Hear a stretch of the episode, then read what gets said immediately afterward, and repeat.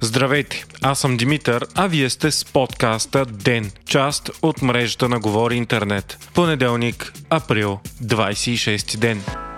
Лидерът на Има такъв народ, Слави Трифонов, обяви, че партията му няма да прави опит да състави правителство. Новината отново дойде от фейсбук профила на Трифонов, който не се е появявал публично откакто партията му на практика спечели изборите, ставайки втора политическа сила, но с която всички останали партии обявиха, че биха се коалирали.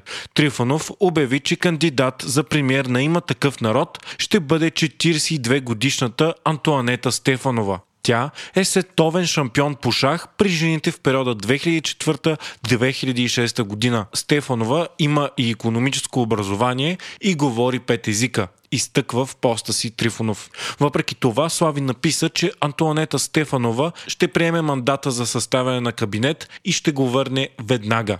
Причината е, че има такъв народ, няма необходимия брой депутати или партньори, с които да състави стабилно правителство. Трифонов обяви, че предлаганата подкрепа от други политически субекти, най-вероятно имайки предвид ГЕРБ, БСП и ДПС, не е желана, защото това не е подкрепа, а зависимост. И въпреки че Румен Радев е длъжен да даде трети мандат на друга политическа сила, на практика това решение на Трифонов означава, че страната ни се отправя към сигурни нови избори. След като ГЕРБ не събра каквато и да е била подкрепа за кабинет, а има такъв народ, обявиха, че няма да правят опит за направа на такъв, няма друга политическа сила, която да може да събере мнозинство в настоящия парламент. Въпреки, че са възможни изненади и опит за съставяне на правителство, най-вероятният сценарий е назначение назначение на служебен кабинет от президента Румен Радев и организиране на нови парламентарни избори още това лято.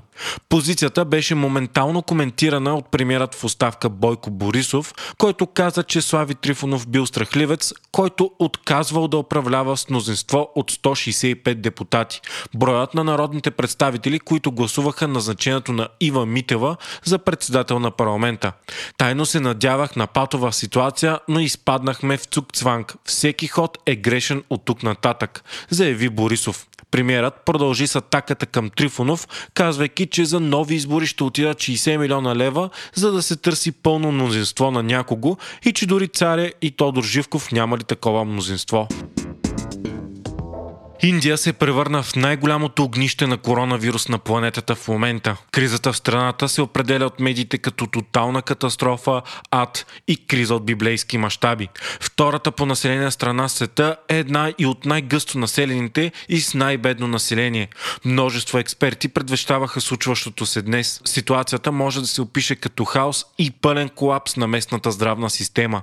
В множество градове в Индия болничните места са заети на 100% и има огромен недостиг на кислород и всякакви други медицински консумативи. Крематориумите в големите населени места работят на максимум и изнемогват заради нарастаните в пъти смъртни случаи. Тестването за коронавирус върви бавно и се смята, че числата на новозаразени и смъртните случаи са многократно по-високо от официално обявените. А сами по себе си официалните статистики са рекордни. Само за последните 24 часа в Индия има 352 000 нови случая. Не вижда невиждано число, от която и да е друга страна до момента. Индия чупи световния рекорд по най-много случаи за денонощие за пети пореден път. Смъртните случаи за последния ден пък са 2812. Ситуацията е особено критична в столицата Нью Делхи, която е с население от над 26 милиона души. Мегаполисът е напълно блокиран и изправен пред сериозен недостиг на кислород за болниците, заради което вече са починали стотици хора.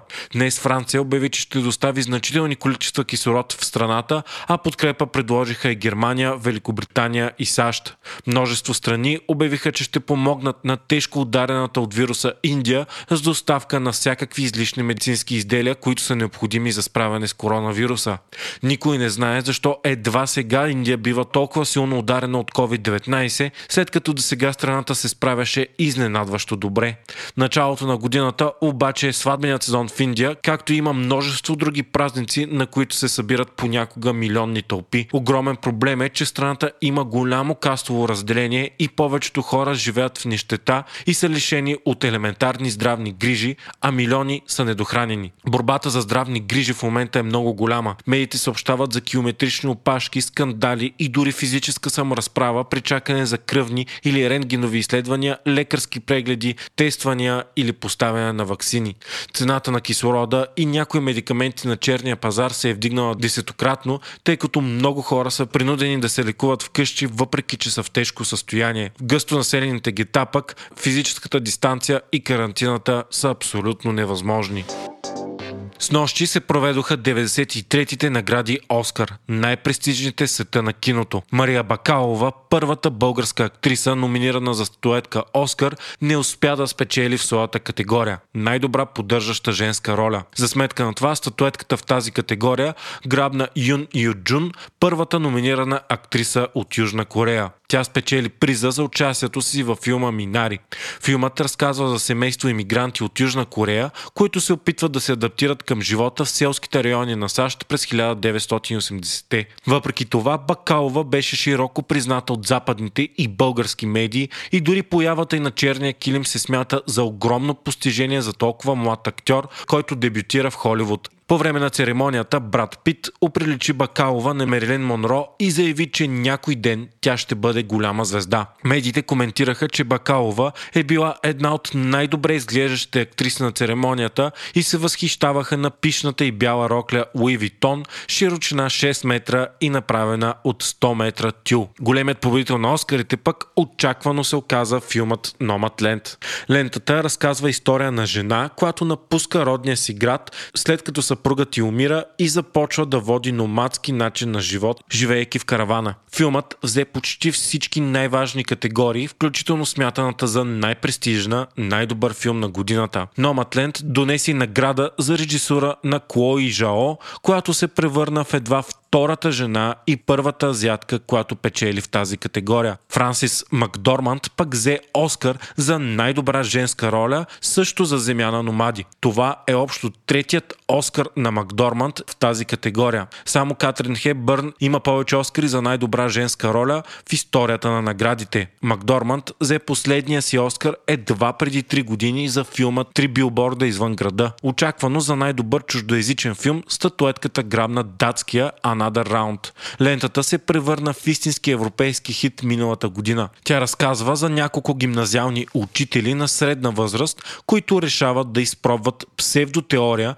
на учен, който твърди, че човек живее по-добре, ако винаги е на 0,5 промила алкохол в кръвта си. Главната роля е на звездата Мац Микелсън, като ролята е определена като една от най-силните в кариерата му. Филмът е на Томас Винтерберг, широко познат с лентата The Hunt, където отново главната роля е на Микелсън. Най-добър актьор в поддържаща роля пък получи Даниел Калуя за Юда и Черния Месия. Голямата изненада на вечерта обаче беше поднесена в категория най-добър актьор, която за пръв път беше оставена като последна.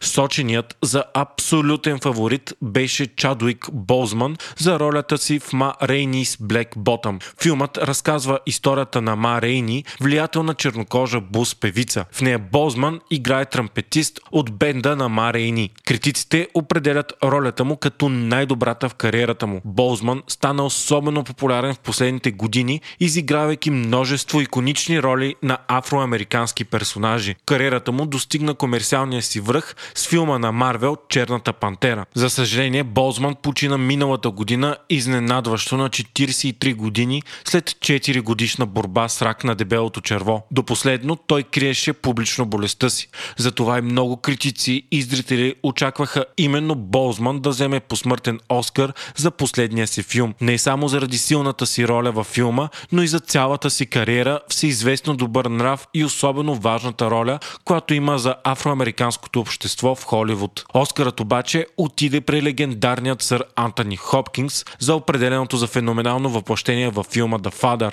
Камерният филм, базиран на едноименна френска театрална постановка, разказва за възрастен мъж, който се бори с прогресиращо мозъчно заболяване, заради което губи паметта си и връзката с реалността. Това е вторият Оскар на сър Антони Хопкинс, с което той се превърна в най-възрастния актьор, номиниран и получил Оскар за главна мъжка роля. Вие слушахте подкаста Ден, част от мрежата на Говори Интернет. Епизодът водих аз, Димитър Панайотов, а аудиомонтажът направи Антон Верев. Ако искате да подкрепите Ден, станете наш патрон в patreon.com Говори Интернет, избирайки опцията Денник. Вашата подкрепа е наистина важна за нас.